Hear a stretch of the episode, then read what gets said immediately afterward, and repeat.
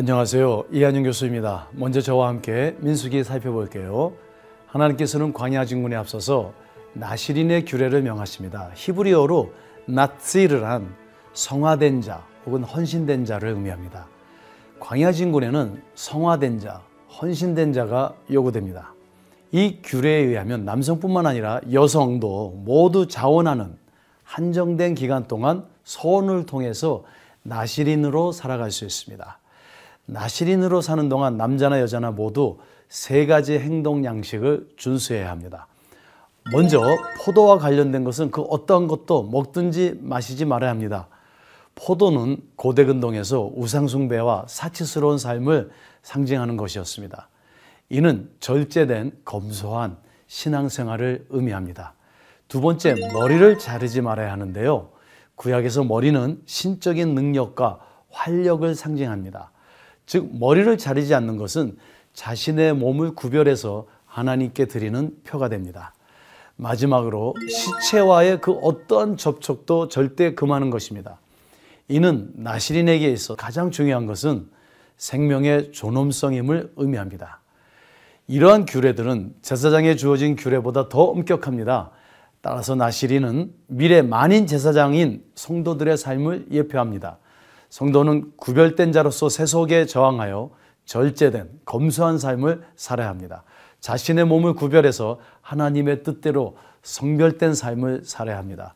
사언행을 통해서 죽음이 아니라 항상 생명을 존중하는 살리는 자가 되어야 함을 의미합니다. 레인을 세우셔 진영과 공동체와 가정을 정결케 하신 하나님은 모든 백성이 구별된 나시린으로 살아가기를 명하시며 이제 아론을 통해서 그들을 축복하십니다. 아론은 여호와께서 이스라엘에게 복을 주시고 그들을 지키시고 은혜를 베푸시고 평강 주시기를 축복합니다. 그런데 시편 67편에 가보면요. 이러한 아론의 축복의 궁극적인 목적이 무엇인가를 설명해 줍니다. 그것은 주의 도를 땅 위에 주의 구원을 만방 중에 알리기 위함입니다. 즉 하나님께서 이스라엘을 선택하시고 레인을 통해 정결케 하셔서 그들 가운데 임재하시고 이제 그들을 성화된 자로 축복하셔서 광야로 진군해 나가게 하시는 이유는 주님의 도와 구원을 열방에 알리기 위함이십니다. 하나님은 우리를 세상을 중보할 라실 인으로 하나님의 거룩한 백성과 제사장인 나라로 부르신 것입니다. 민수기 7장으로 가겠습니다. 출애굽기에서 이스라엘은 성막을 지었습니다. 이제 증군에 앞서서 민수기 7장에서 백성들은 기쁨으로 성막에 헌납하고 민수기 8장에서 그 성막을 봉헌합니다. 하나님께서 그들 가운데 임재하시고 동행하시기 위해서 필요한 최종적 조건은 성막 봉헌입니다. 백성들은 그 성막에 필요한 모든 것을 기쁨으로 헌납합니다. 오늘날 교회는 예수 그리스도의 몸된 성전입니다. 우리는 교회의 헌신을 통해서 주님의 임재와 동행하심을 경험할 수 있습니다. 자, 그럼 민수기 6장부터 7장까지 함께 읽도록 하겠습니다. 제 6장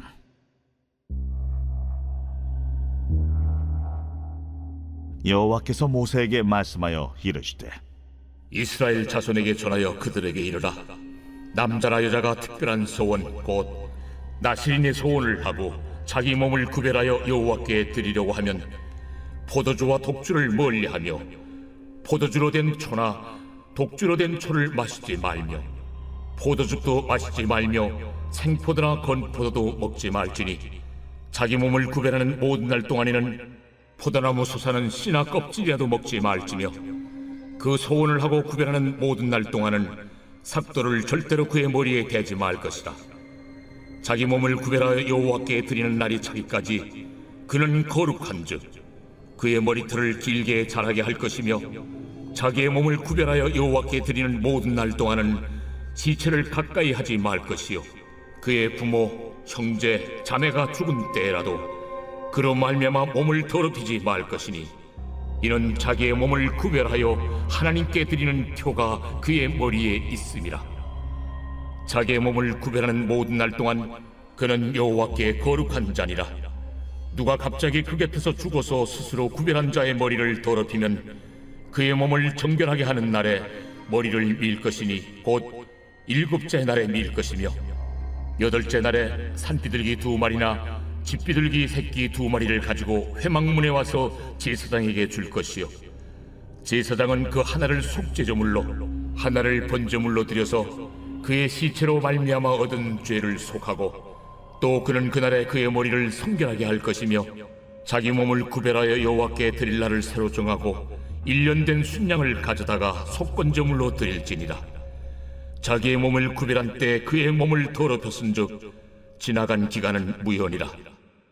나시린의 법은 이러하니라. 자기의 몸을 구별한 날이 차면 그 사람을 해망문으로 데리고 갈 것이요. 그는 여호와께 헌물을 드리되 번제물로 일년된 흠없는 순양 한 마리와 속죄 제물로 일년된 흠없는 어린 암양 한 마리와 화목 제물로 흠없는 순양 한 마리와 무교병 한 광주리와 고운 가루에 기름 섞은 과자들과 기름 바른 무교 전병들과 그 소제물과 전제물을 드릴 것이요. 제사장은 그것들을 여호와 앞에 가져다가 속죄제와 번제를 드리고 화목제물로 순양의 무교병 한 광주리를 아울러 여호와께 드리고 그 소제와 전제를 드릴 것이요. 자기의 몸을 구별한 나시리는 회막문에서 자기의 머리털을 밀고 그것을 화목제물 밑에 있는 불에 둘지며 자기의 몸을 구별한 나시린이 그의 머리털을 민 후에 제사장이 삶은 순양의 어깨와 광주리 가운데 무교병 하나와 무교전병 하나를 취하여 나시린의 두 손에 두고 여호와 앞에 요제로 흔들 것이며 그것과 흔든 가슴과 밭들 올린 넓적다리는 성물이라. 다 제사장에게 돌릴 것이니라. 그 후에는 나시린이 포도주를 마실 수 있느니라.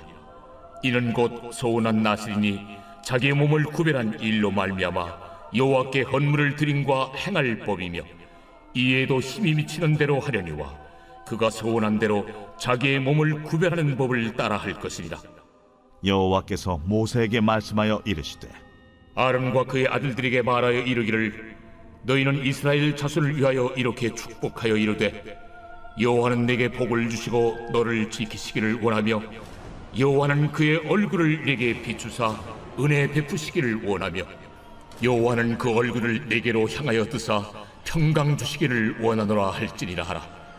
그들은 이같이 내 이름으로 이스라엘 자손에게 축복할지니 내가 그들에게 복을 주리라. 제 7장.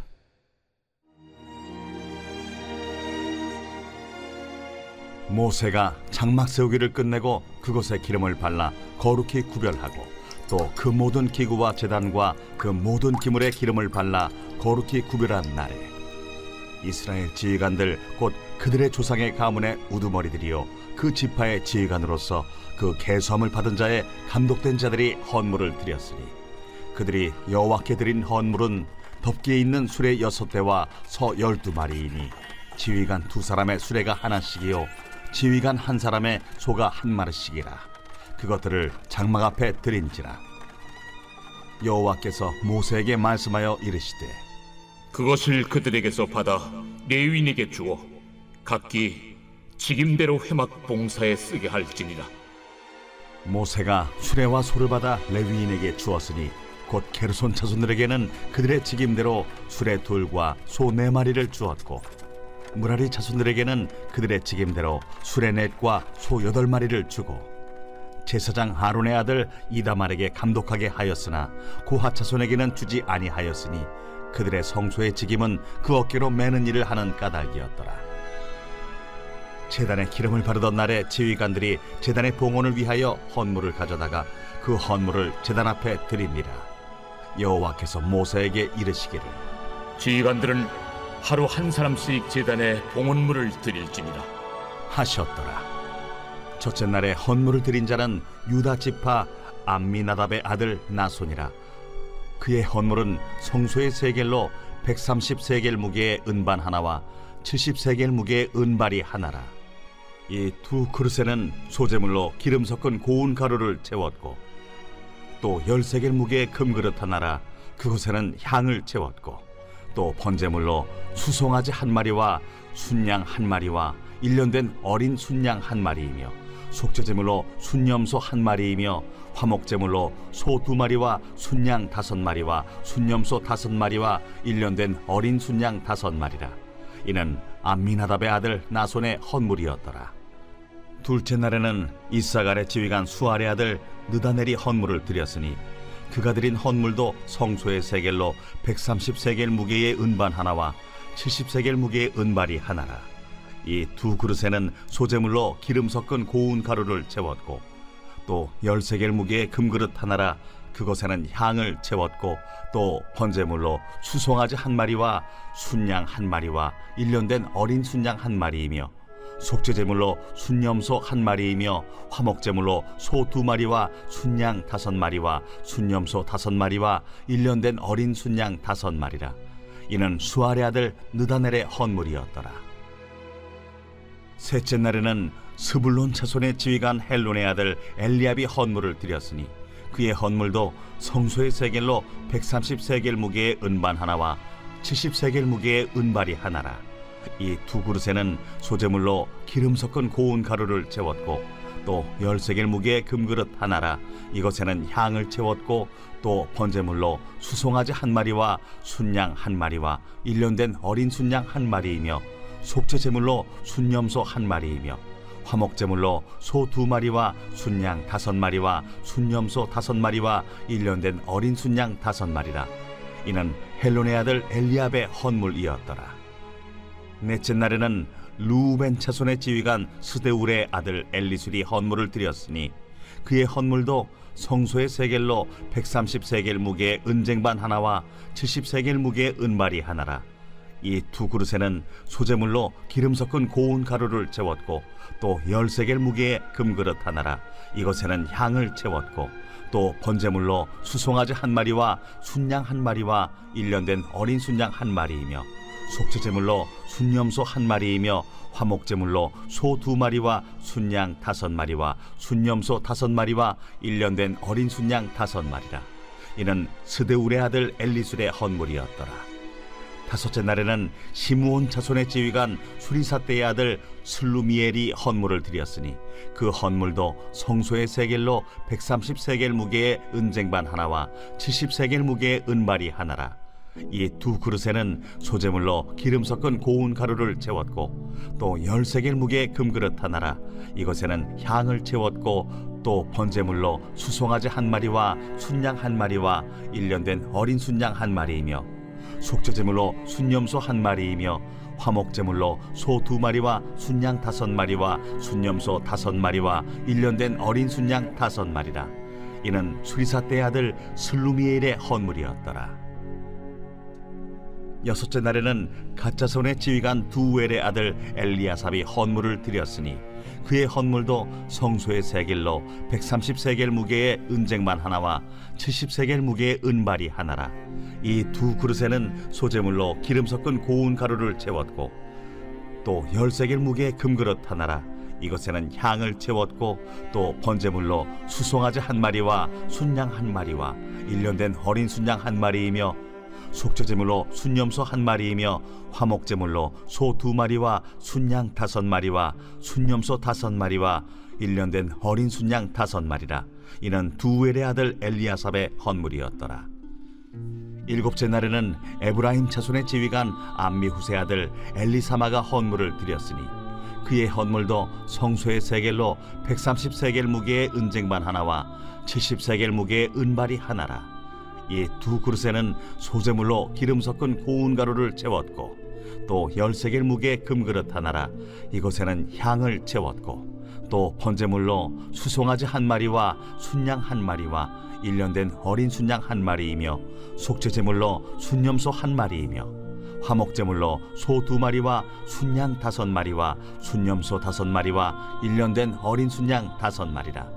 이는 암미우세 아들 엘리사마의 헌물이었더라 여덟째 날에는 문하세 자손의 지휘관 부다술의 아들 가말리엘이 헌물을 드렸으니 그 헌물도 성소의 세겔로 130세겔 무게의 은쟁반 하나와 70세겔 무게의 은발이 하나라.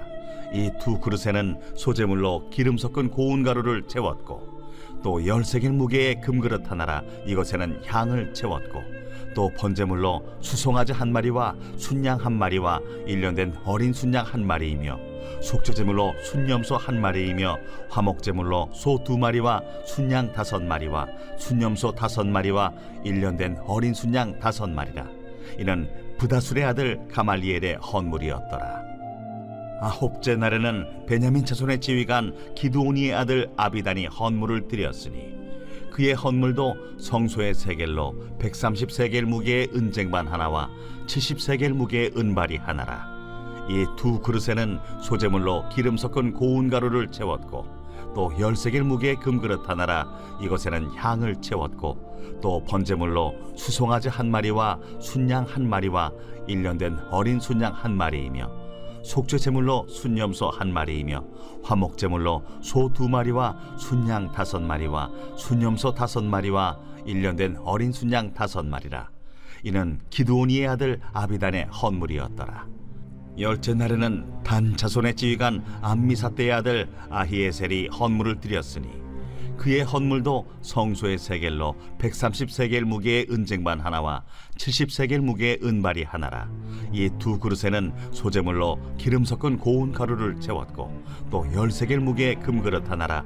이것에는 향을 채웠고 또 번제물로 수송아지 한 마리와 순양 한 마리와 일년된 어린 순양 한 마리이며 속죄제물로 순염소 한 마리이며 화목제물로 소 두 마리와 순양 다섯 마리와 순염소 다섯 마리와 일년된 어린 순양 다섯 마리라.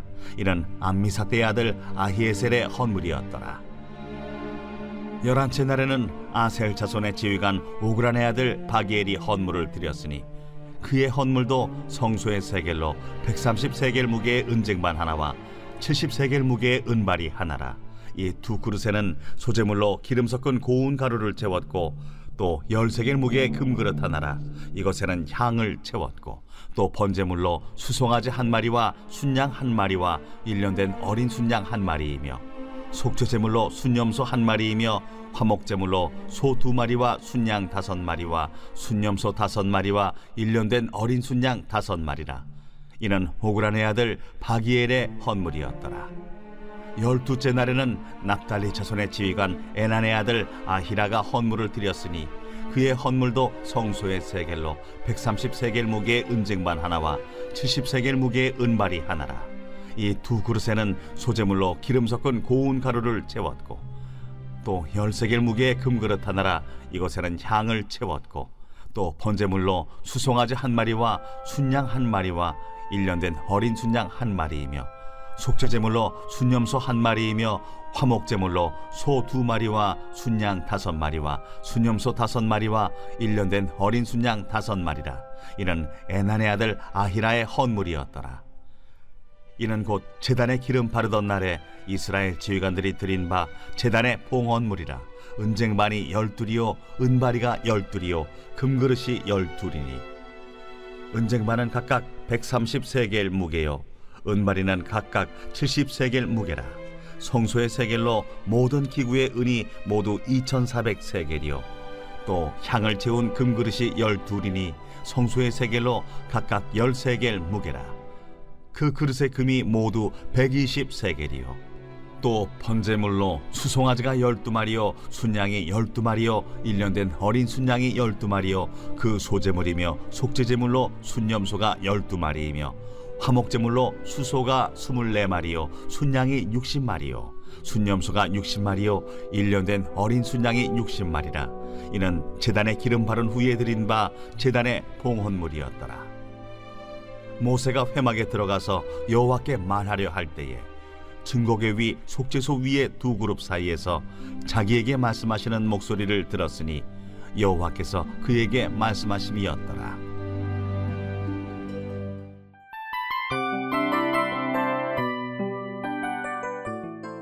이 프로그램은 청취자 여러분의 소중한 후원으로 제작됩니다.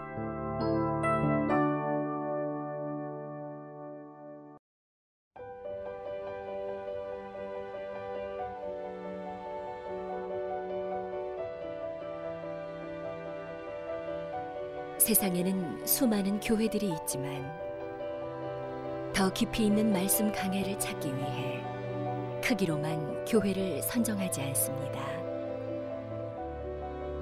보다 좋은 영적 콘텐츠를 더 많이 나누기 위해 방송비를 받지 않습니다. 1년 365일 복음만 전하고 싶어서 우리는 광고를 하지 않습니다. 온누리의 복음을 땅끝까지